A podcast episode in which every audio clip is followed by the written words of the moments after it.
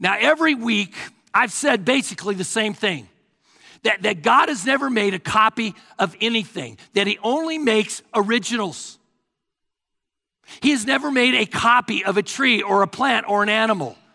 And He has never made a copy of you. Sometimes we wonder that, don't we? I wonder if I have a twin out there that's exactly like me. Forget it, it doesn't exist. He's never made another you. There never has been another you, and there never will be another you. God designed you as an original. Why? Because originals are far more valuable than a copy. The Bible says that God planned you before you were born, that He thought you out, and He dotted all the I's and He crossed all the T's. And so He has a purpose for your life, and He has a plan for your life and you have a unique shape that will enable you to fulfill that unique purpose and plan. God made you so that you could accomplish what He wants you to comp- accomplish. And that will only happen if you are you. Now, those things are called your shape. Take a look at Job chapter 10, verse 8.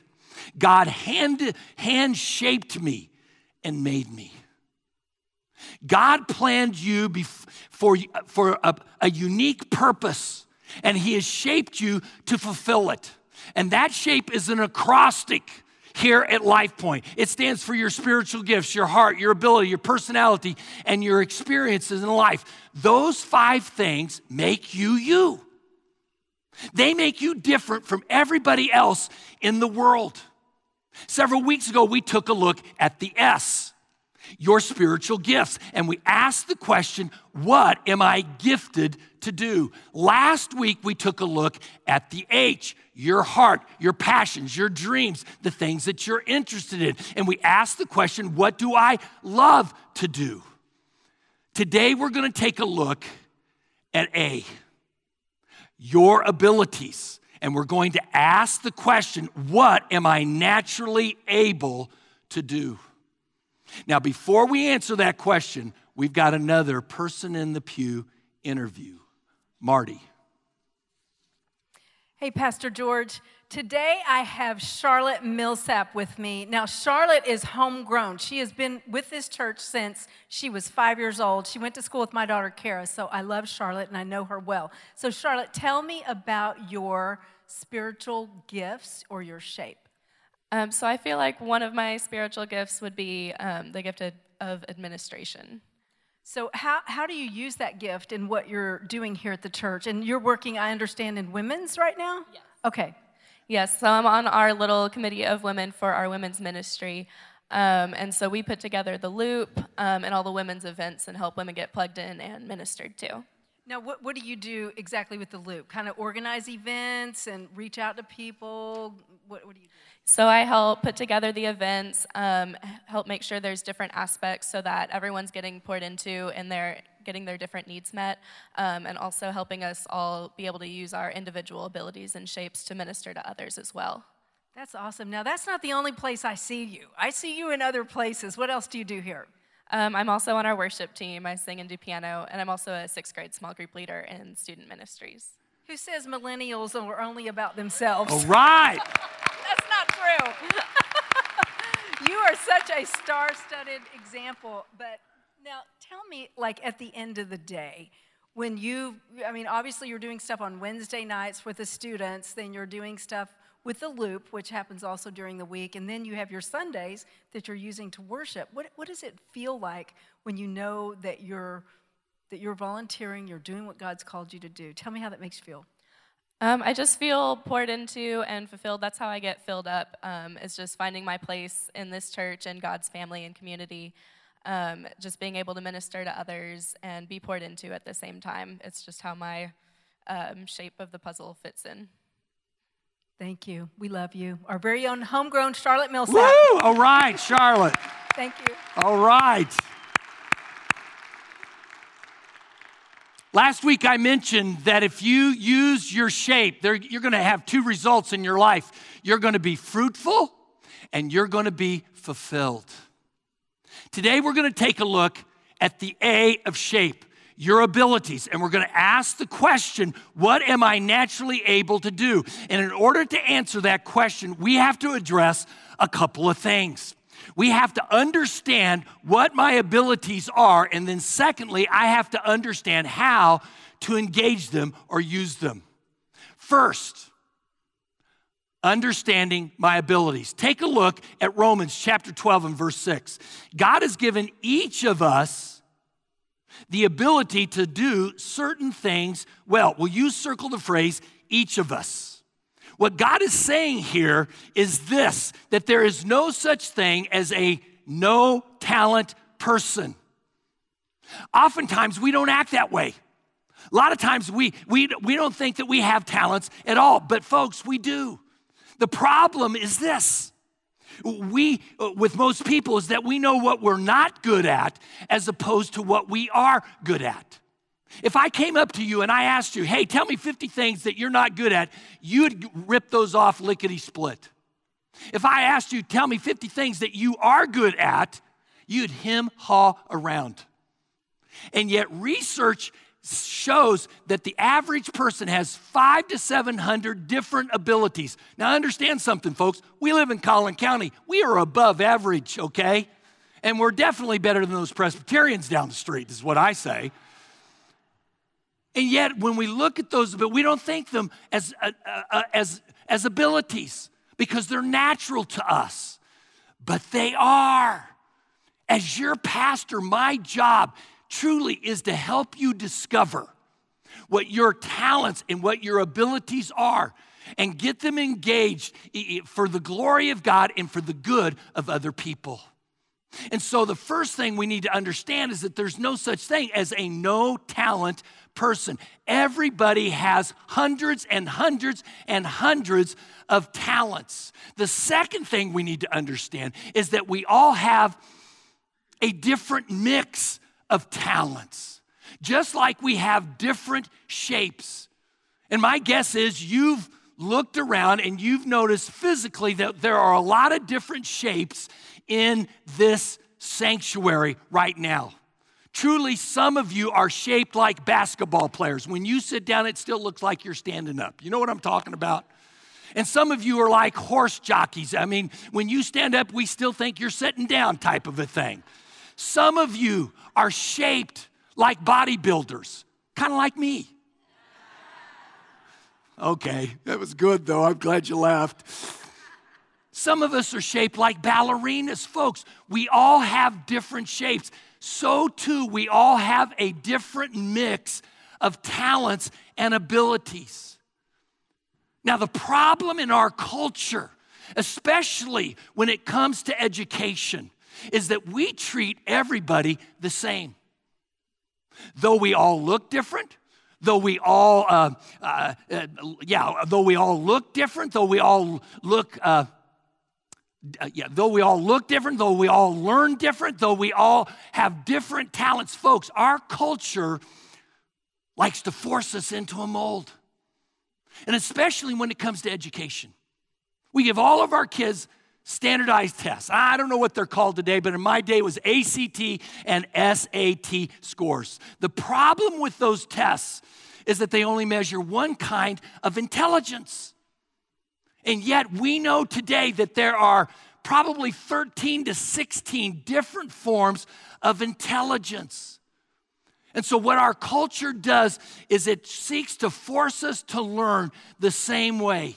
And even though we all learn differently, and although we all have different abilities, they seek to push us into a mold.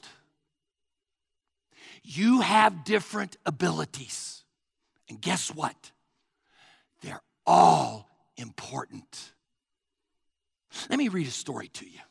I don't like to read things, but I think this one is worth reading. Once upon a time, in a far distant land. There were some animals who decided to start a school for animals. They decided the course would include running, climbing, swimming, and flying. Then they decided that all the animals should take all the courses. That's where the problem started. The duck was better uh, than his teacher at swimming, but he only made passing grades in flying and was very poor in running. So they made him stop swimming and stay after school to practice running. This caused his web feet to be badly worn, and his grade dropped to average in swimming. But everybody felt less threatened, the dumbing down. Everybody felt less threatened and more comfortable with that except the duck. The rabbit started at the top of his class in running, but because so much makeup, because of so much makeup work in swimming, he caught pneumonia and had to drop out of school. The squirrel showed outstanding ability in climbing, but he was extremely frustrated in flying class because the teacher insisted that he start at, the, at, at ground level rather than at the top of the trees. He developed Charlie horses from overextension, so he, he only got a C in climbing and a D in running. The eagle was a problem student and was disciplined for being a nonconformist.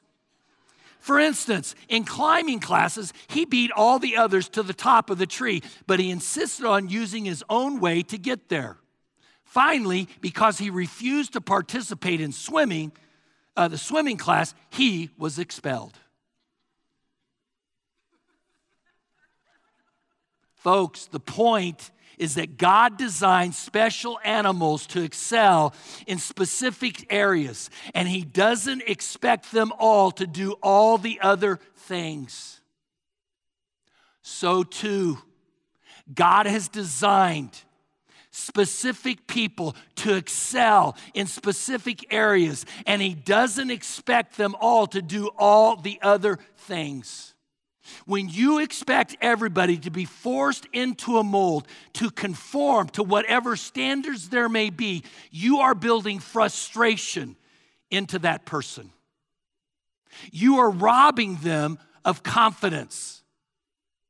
And you are lowering people to mediocrity.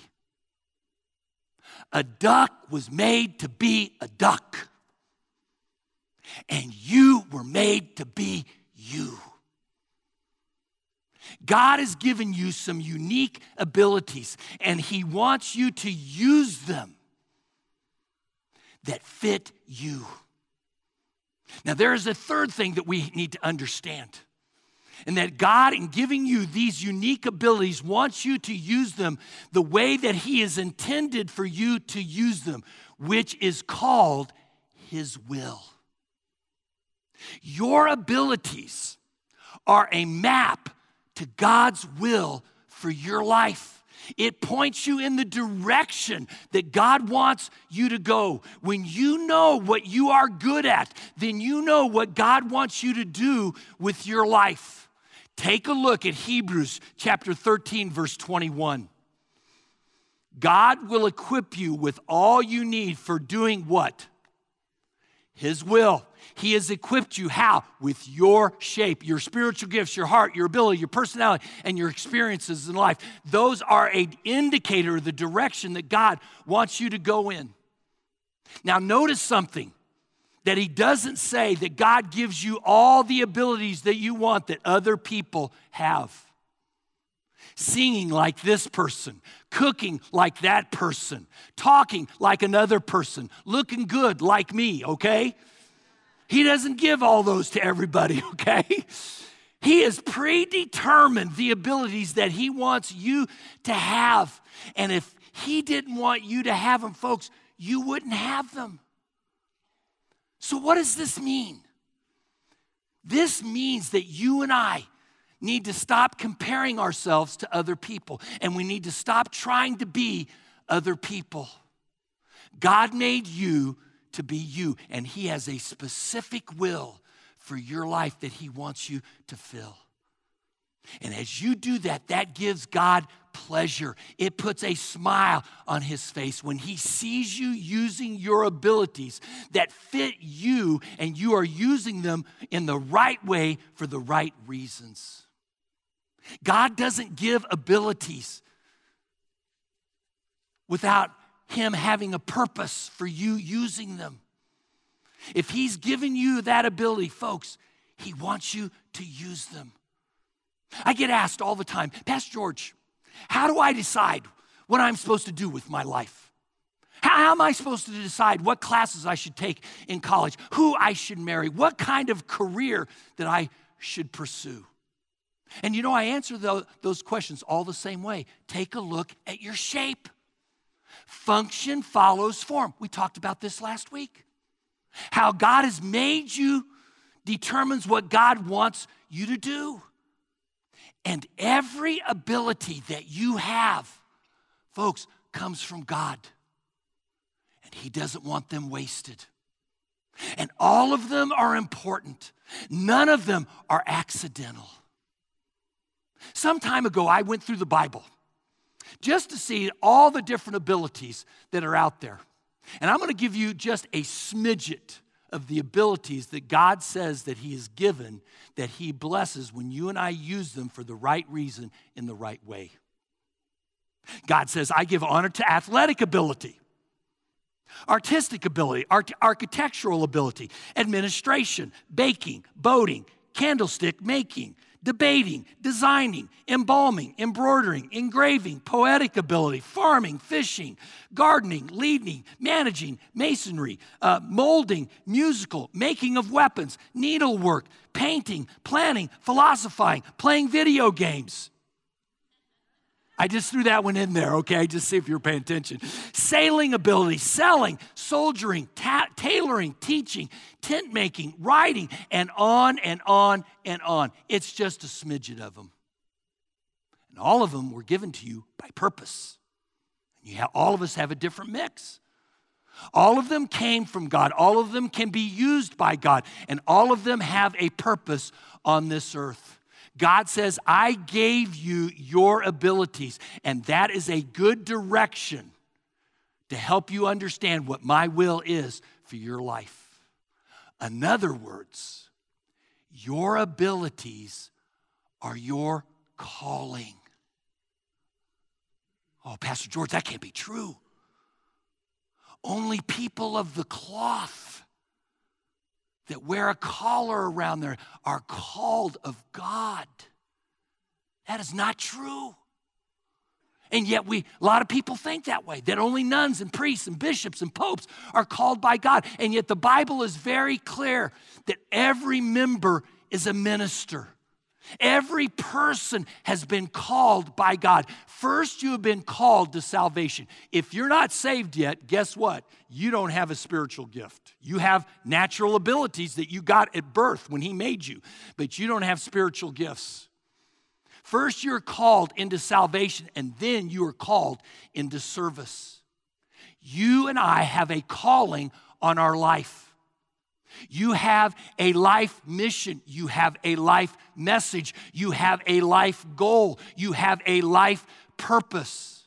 How do you know what your life calling is? Look at your shape. In other words, what I am able to do, God wants me to do. God expects you to use what He has given you, and He expects you to use them in six different ways. Will you write these down? First of all, He expects you to use them to honor God. Your abilities, whether it's embalming or embroidering, are to be used to honor God. Take a look at 1 Corinthians 10 31. Whatever you do, do it all for the glory of God.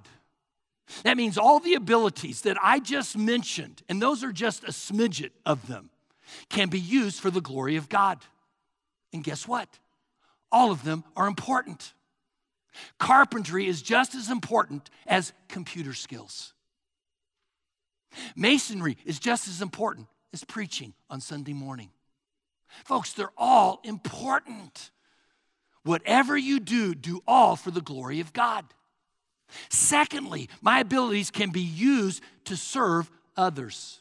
They're not just for my benefit. 1 Peter 4:10 God has given each of you some special abilities. Be sure to use them to help each other, passing on to others God's many kinds of blessings. Will you circle the phrase help each other? Now, here is the deal with that phrase. What that means is that you need me and I need you. We need each other. What that means is that you need the person next to you, and that person needs you. So, right now, just turn to him say, I need you. Just go ahead, do that. I need you. I need you. We need each other. Doesn't that feel good? Feels a little weird too. You sit next to someone single, I need you, okay? That's not a proposal, folks. That's not a proposal.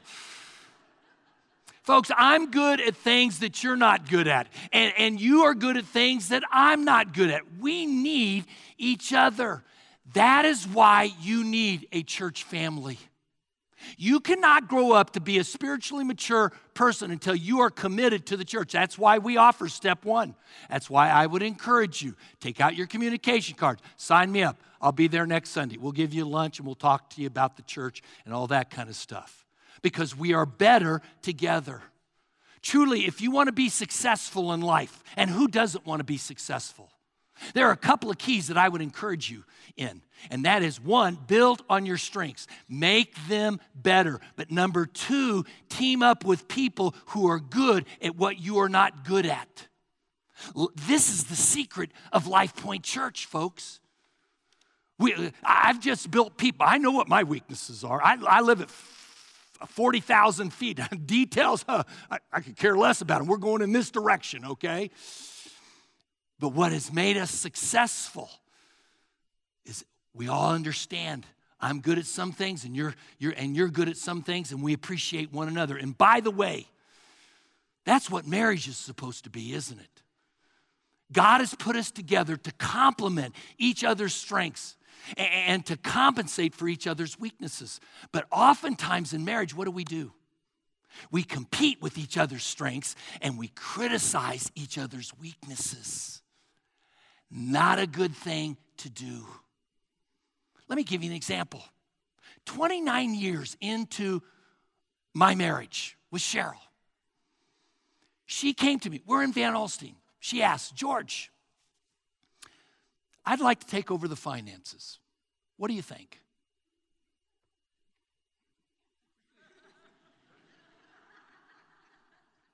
Why? Well, to be honest with you, I don't think you do them very well. It brings a lot of insecurity. it brings a lot of insecurity into my life. You see, I thought I was supposed to do the finances because I was the head of the family.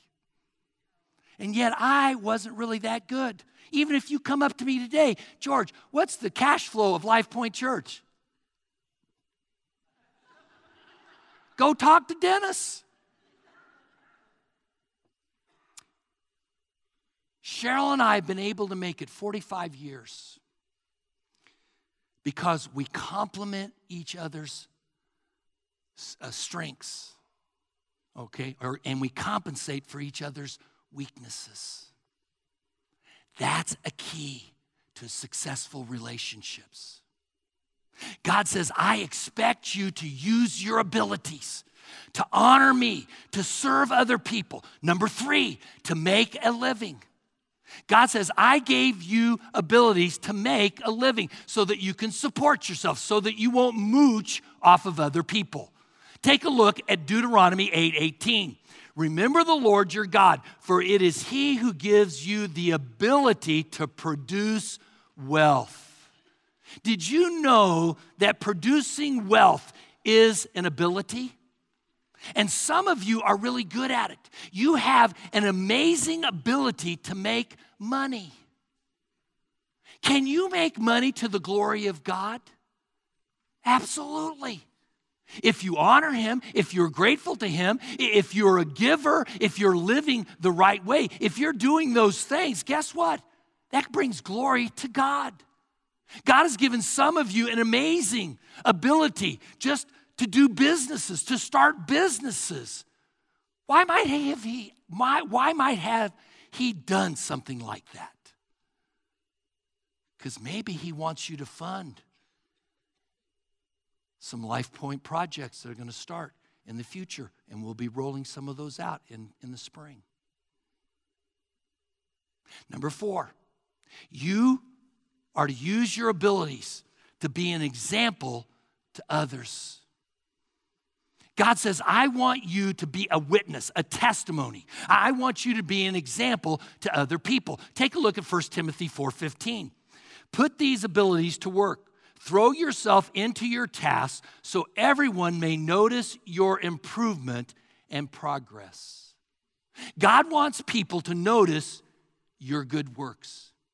He wants them to notice how you are making progress, how reliable you are, how hardworking you are, how dependable you are, how skilled his kids are, so that he gets honor.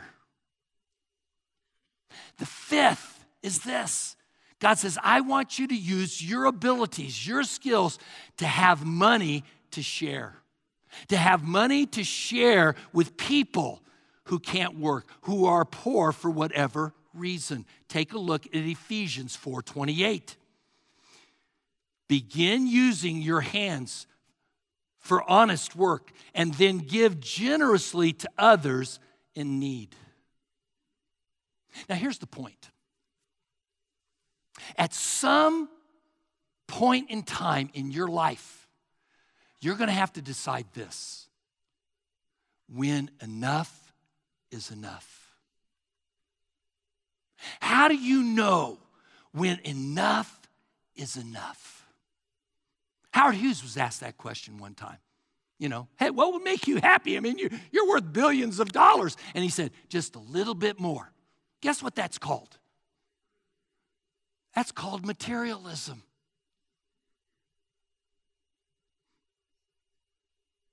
What's materialism? It's when you and I haven't learned to live within our income and we always want more. Isn't it amazing how you and I are barely surviving today on an income 20 years ago we thought would be plenty?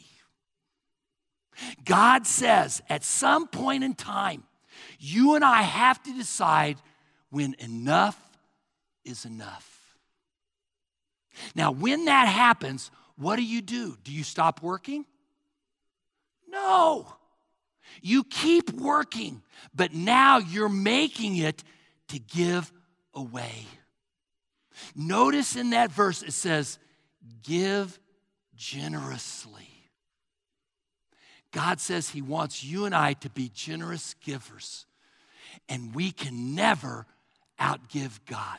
As I like to say, you give to get, to give to get, and it always ends on giving. God blesses generous people. So, God says, I've, I've given you abilities to honor me, to serve others, to make a living, to be an example, to have money to pass on to other people. And then the last one, to build up the church. We all know what the church is it is the family of God. And everyone in a family, a typical family, is to contribute to the family. Some take out the trash, some do the dishes, some clean the house, some mow the yard, okay? But we're a family. And the family is to build up one another through the talents that have been given to it. Take a look at this out of Ephesians 4, verse 12.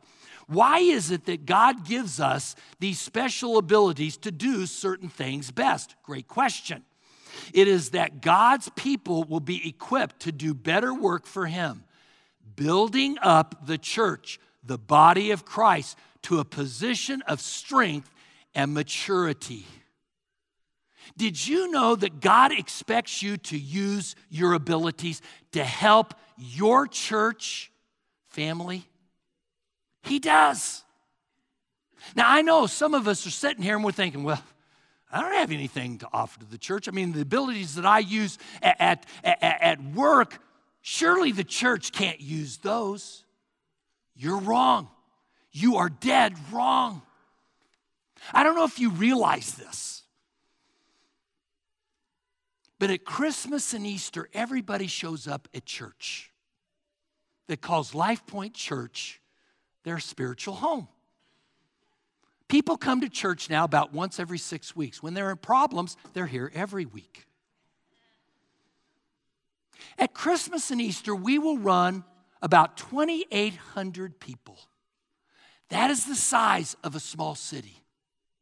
How many abilities are needed to run a small city? Lots of them. Have you ever thought why God might have brought you here? Let me tell you why. Because you have something to offer that this church needs. Almost every Sunday morning, when I come into this auditorium, I look at an audience. And my challenge is this God, help me turn this audience into an army. I think of Napoleon, who stood at a map and he pointed at China and he says, There lies a sleeping giant. And one of my personal frustrations is that I don't know what your talents and abilities are to build up the church, to change a culture and a community. And to be honest, that is a crying shame because the world loses and the church loses. And guess what? You lose. Well, how do I lose, Pastor George? You lose your reward, and eventually you will lose your talents. This is a universal law of life, and we all know it, don't we? If I don't use it, what? I'll lose it. Guess where that came from? That came from the Bible. Matthew 25, verse 28. Take the talent from him who didn't use it and give it to the one who has 10 talents. You see, God has the right to take away anything that you and I don't use for the right reason and in the right way. So this raises the question how do I use them? Let me give you three things as we close. First, you estimate them. Take a look at Romans 12, verse 3. Try to have a sane estimate of your abilities by the light of faith that God has given you. That means you need to do an assessment of your life and ask yourself, what am I good at? Number two, you dedicate them, you commit them to the Lord to use them as He intended them. Take a look at Romans 12, verse 1. Offer yourselves as a living sacrifice to God, dedicated to His service and pleasing to Him.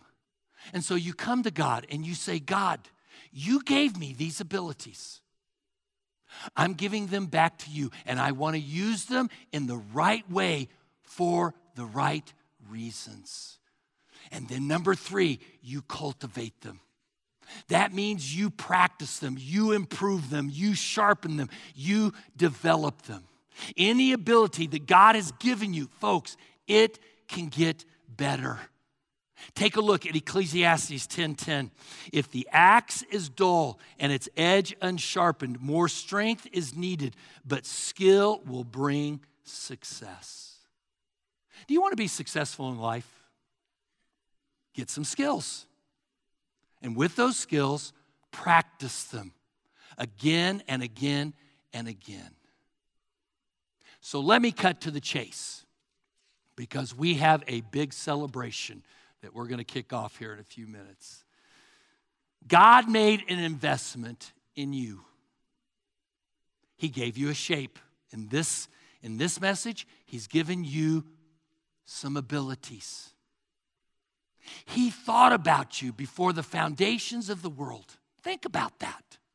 Eons past, he, he, he had you in mind. He thought about you. He made you. He shaped you. He came and died for you. Your first calling in life is salvation. He made an investment in you. And He expects a return. And my hope and my dream is like the Apostle Paul in Thessalonians, where he says, Who is my hope and joy of, of, exaltation? Is it not even you in the presence of God? That's my joy. My hope, truly, is that you will be around the throne, worshiping Him. And when He asks you, What did you do with what I gave you? I will hear you say, You know what? My pastor taught me to use my talents for the glory of God and for the good of others. And that's what I've done. And that is what I am offering to you because I want to hear him say to you, Well done, good and faithful servant. Enter into the joy of your master. That's what I dream for. Let's pray.